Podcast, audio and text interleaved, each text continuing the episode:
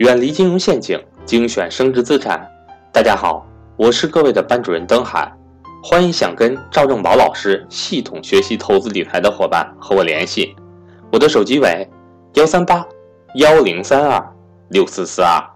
我的微信为格局全拼小写后面加上六八六八，也就是格局六八六八。七月十五日，格局在广州。有安排专门针对财商与投资班学员的线下面授课。十月二十五至二十八日，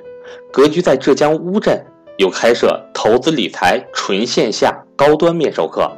面对面听赵正宝老师讲解投资理财之道。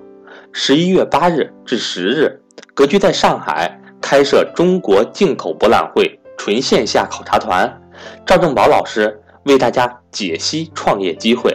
欢迎对上述线下活动感兴趣的伙伴和我联系。下面请听分享。私募基金，私募基金指的是二级市场的基金，指的是二级市场的基金。我们了解一下，然后呢，对我们自己是否参与也有个认识的情况。那大家看这儿啊，呃，说到首首先说私募和公募，首先这几个概念大家先分清楚啊，什么是公募，什么是私募？公募基金。公募基金就是面向广大普通投资者的，比如说我们教室里每个人都是普通投资者，面向广大普通投资者就是公募基金。比如说我们呃初级班讲的那些基金，指数基金啊，包括一些那些什么等等，这个这个股票基金、债券型基金，那些那些都属于是公募基金。只要是你可以看到广告，你可以通过各个平台购买的，这都是公募基金。第二，除了公募基金以外呢，就是私募基金。私募基金顾名思义，面向特定合格合格投资人的。私募基金有两种啊，一种叫做私募股权基金，私募股权基金都是投一级市场的，不是二级市场，不是我们这个二已经上市的公司，是一级市场的。那个我们大多数人都绝大多数人都不要碰，风险非常高。还有一个就是私募二级市场基金，私募二级市场基金就是我们投上市公司股票的。私募基金，私募基金是面向特定合格投资人的，啊，不是我们谁都是的。现在国家的这个规定就是，什么是特定合格投资人呢？我们指的是二级市场私募基金啊，就是你要拿出来两个证明的。第一个，你的你的资产超过三百万以上，就你的个人资产超过三百万以上。第二，你的年收入超过五十万以上的证明。只有这两个证明，你有这两个证明才叫做特定合格投资人。如果你没有拿不出这两个证明，你就不是特定合格投资人。听懂了吗？这是私募和公募最大的差别。私募只能面向合特定合格投资人，公募可以面向普通投资人。所以各位，私募牌照是很容易的，私募牌照很容易申请，你就买一个也就几十万。公募牌照可是需要好几几个亿啊，现在差不多在十个亿左右，你才能拿到这个公募牌照。所以公募牌照是很难拿到的啊，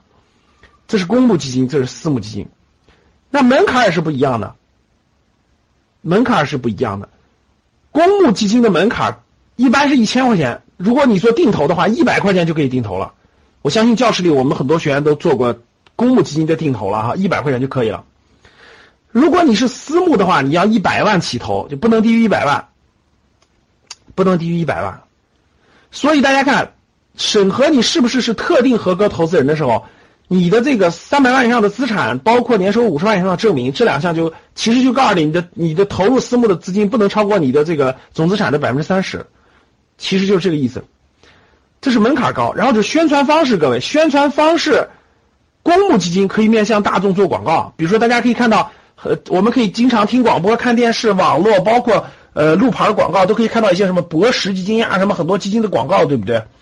但是私募基金是不能做广告的，不允许做广告，只能开一些，只能面向一些特定合格投资人开一些这个特定的宣传宣传会议，介绍推荐会，这是可以的。但是不能面面向大众做做广告，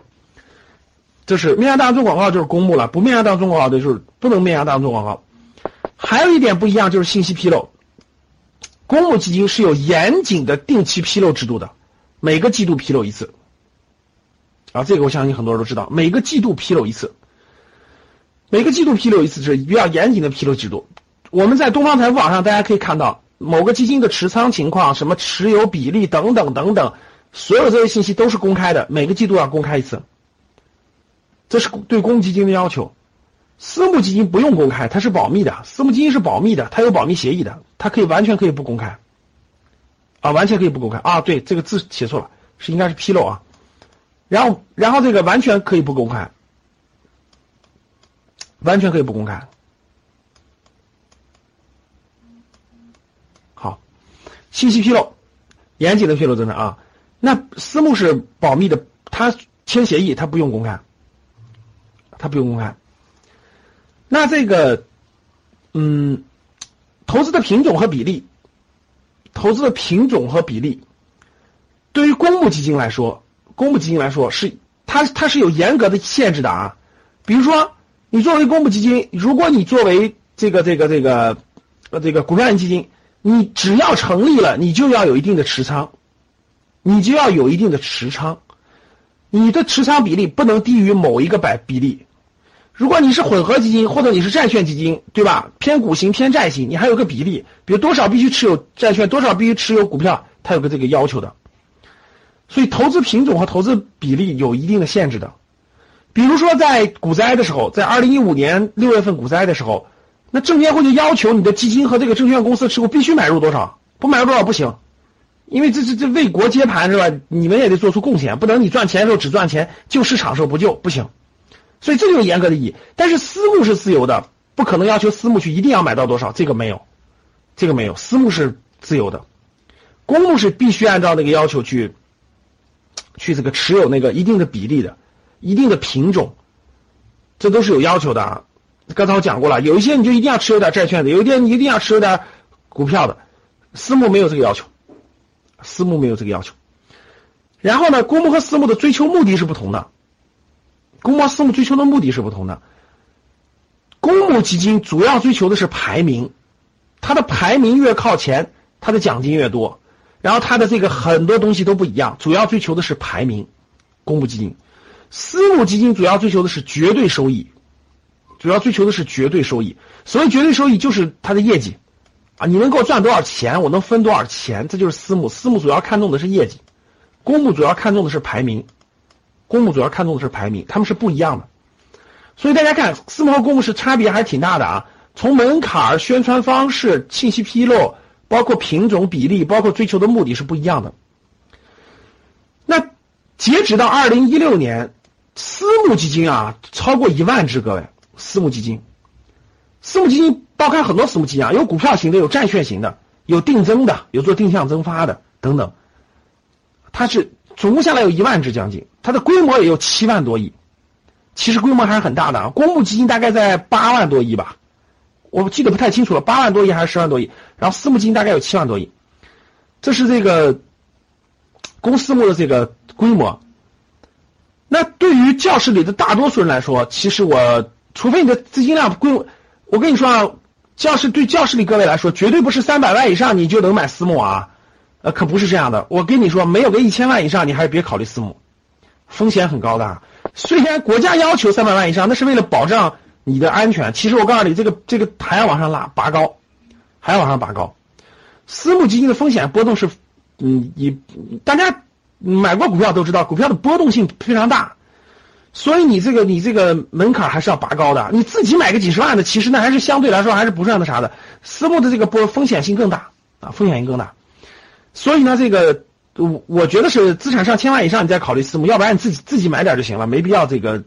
交给私募去。私募也有管理，私募也有管理费的，私募也是要分成的，私募也是要分成的啊。